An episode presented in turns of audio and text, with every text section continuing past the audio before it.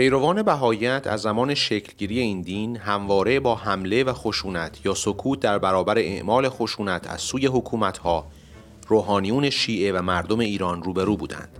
نمونه های متعددی از پیگرد و حبس و شکنجه و اعدام آنان در تاریخ ثبت شده و نقض حقوق انسانی و شهروندی آنان تا امروز هم ادامه دارد. چرا در طول تاریخ با بهایان چنین رفتار شده؟ ریشه های تکفیر و نجس خواندن و تعرض به مال و جان بهایان در کجاست؟ علت آزار اذیت بهاییان شاید ریشه عمیقتری داشته باشه و شوربختانه در در مسئله قدرت طلبی و جاه طلبی انسان می‌تونم بگم هستش که نه تنها دامن ادیان گرفته دامن جامعه علمی و بقیه جوامع هم گرفته هر وقت یک ایده نو و تازه میاد این صد درصد با مخالفت افرادی که در قدرت هستن و یا منافعی دارن ازش استفاده می‌کنن صد درصد به هر طریق که بتونن با اون مخالفت می‌کنن که به ثمر نرسه. دلیل وجودیش خود اعتقاد بهاییانه. یعنی به یک شکلی این نظام کلا نظام های حکومتی ایران از همون آغاز با نوآوری در مذهب با بدعت و بداعت میانه ای نداشتن و نمی‌تونستن برتابند نوآوری در هر مذهبی در, در به خصوص در مذهب شیعه اسلامی. و خب در این روال دیانت باهایی هم شامل این مسئله بوده و در دوری که اومده بود خب مشخصا روحانیان اسلام موقعیت خودشون در خطر دیدن شدید و همینطور دولت هم از استقبالی که از این دیانت بابی اول و دیانت بهایی بعد شده بود خب به استراب افتاد.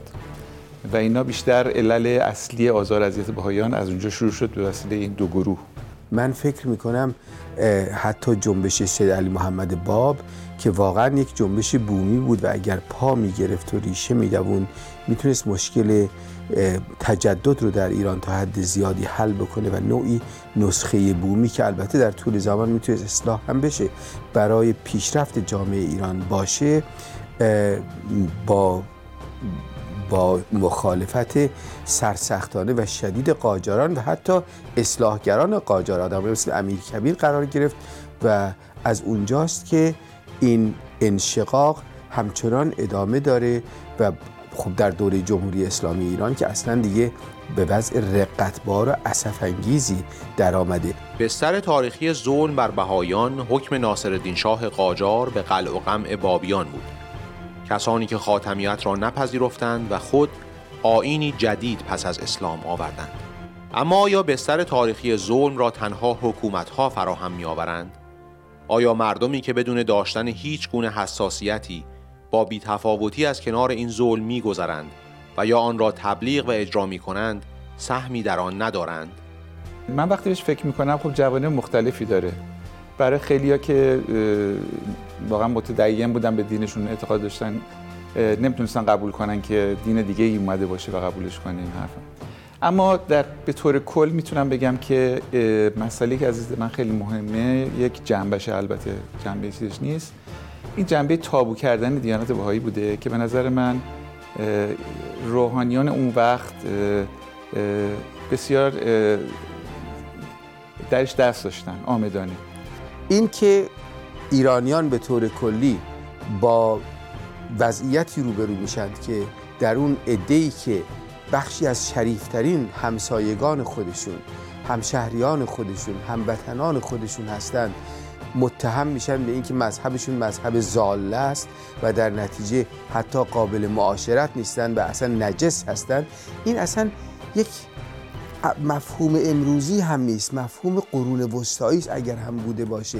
و این بر برای هر دو طرف باعث خسرانه. نه فقط برای طرف بهایی که مورد ایزا آزار قرار می‌گیره بلکه برای تفکر آزاد از انسانی که رشد بکنه در اون فضا. مردم در کوچه و محل با بهایی آشنا بودن و می‌دونستن که آدمای بدی نیستن لزوما.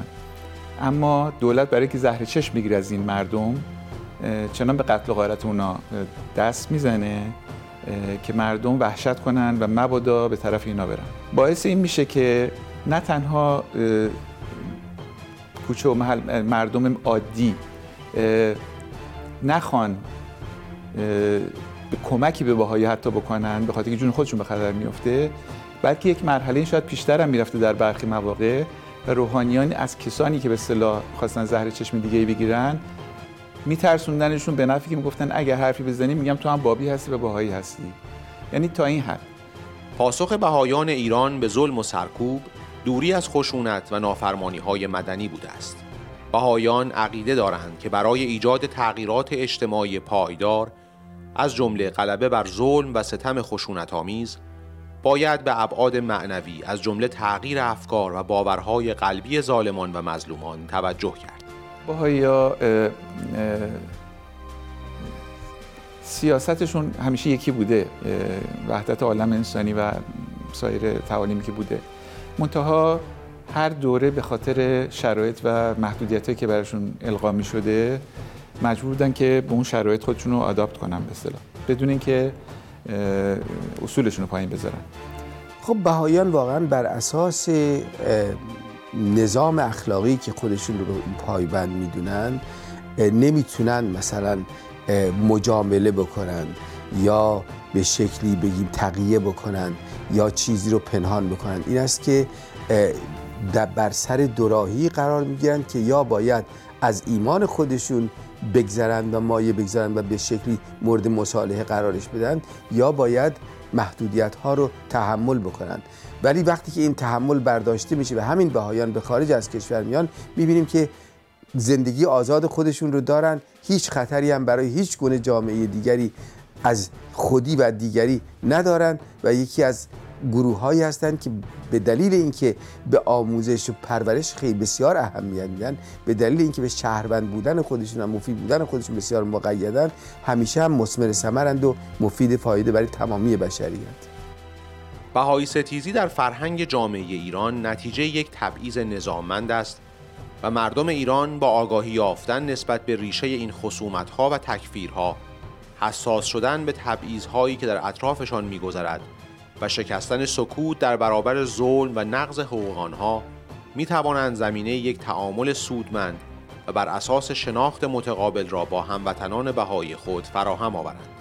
من فکر می‌کنم شاید بهترین کاری که یک ایرانی غیر بهایی می‌تونه بکنه واقعا این است بره که بخونه بخونه ادبیات بهاییان رو بخونه کتاب فرقان رو بخونه آثار دیگری رو که نوشته شد چه سید علی محمد باب چه بهاءالله چه دیگران نوشتن واقعا مطالعه بکنه و ببینه چقدر مذهب از دل این این خاک در آمده و این یکی از آخرین نمودهاشه و می‌تونست راه حلی باشه واقعا برای معزل تجدد در ایران که متاسفانه به این ترتیب نشد و حتی نظام پهلوی و سلطنت پهلوی هم که به گونه های مماشات می‌کرد با بهایان هرگز نتونست اونها رو کاملا بپذیره و به دیگر ایرانیان هم بقبولان در حالی که یک, یک نظام سیاسی که فضای آزاد می‌خواد واقعا باید براش بهایی و غیر بهایی هیچ فرقی نکنه.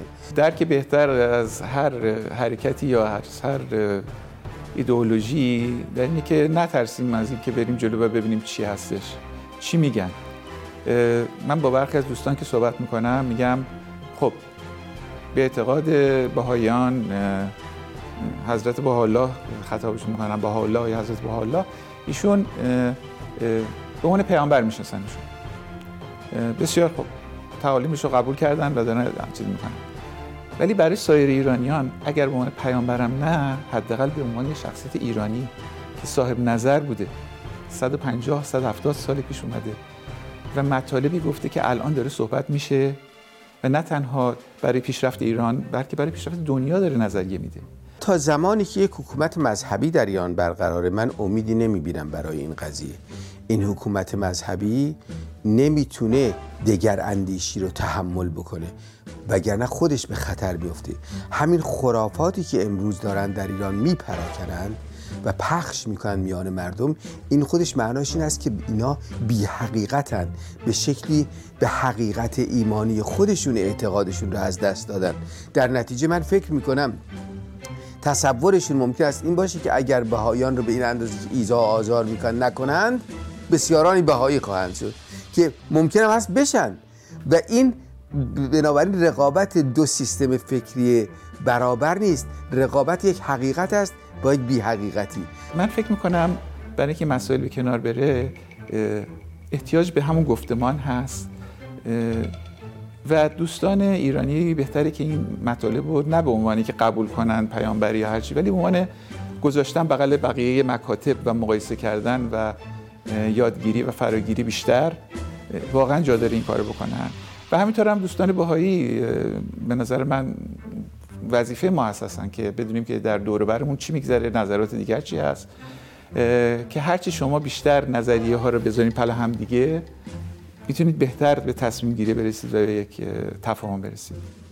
نباید فراموش کرد که یک تعامل سودمند ممکن نیست مگر اینکه جامعه بهایی نیز قدمی در ایجاد شناخت بیشتر جامعه کلان برداشته و با گفتمانهای سازنده زمینه خدمات روزافزون اجتماعی را فراهم آورند.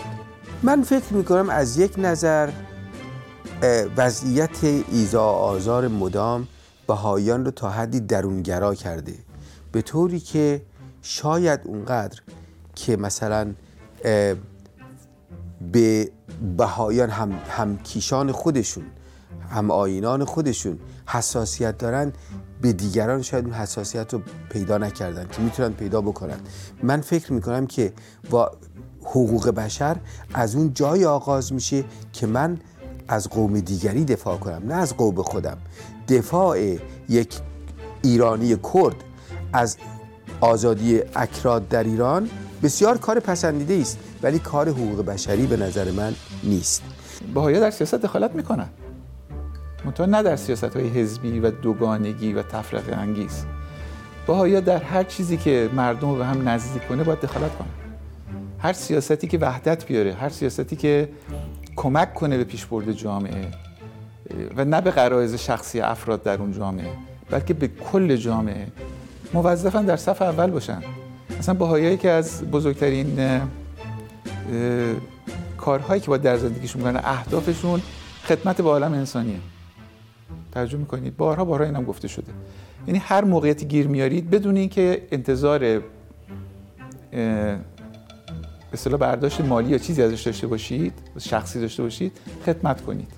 بهایان به همینطور پیروان شیعه پیروان تسنن همه مذاهب واقعا باید به شکلی اگر به برابری انسان ها اعتقاد دارند باید به گروه های دیگه یاری برسونند و مرز کار پسندیده غیر حقوق بشری و کار پسندیده حقوق بشر که پسندیده تر.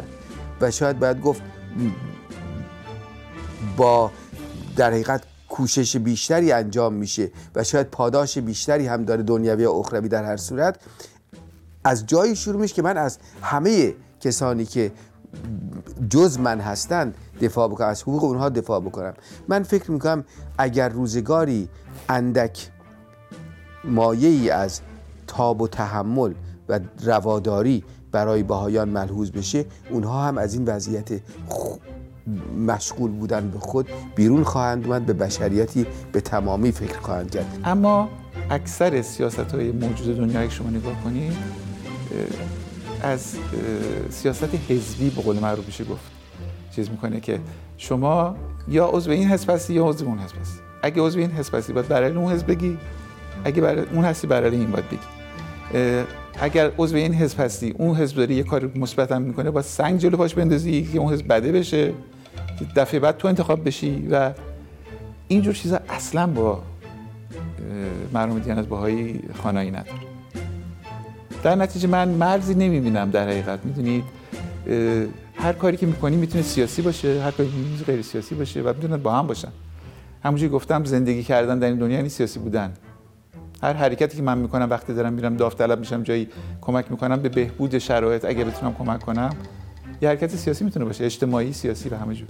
من فکرم باید ما از تمام استریوتایپ ها و تعبیرات باسمه‌ای و تعلقات رو نسبت دادن بدونیم که دقیقا هر شخصی رو بشناسیم باید دست بکشیم و هر شخصی رو فردن بشناسیم و بر اساس کنشاش و اعتقادش ارزیابیش بکنیم.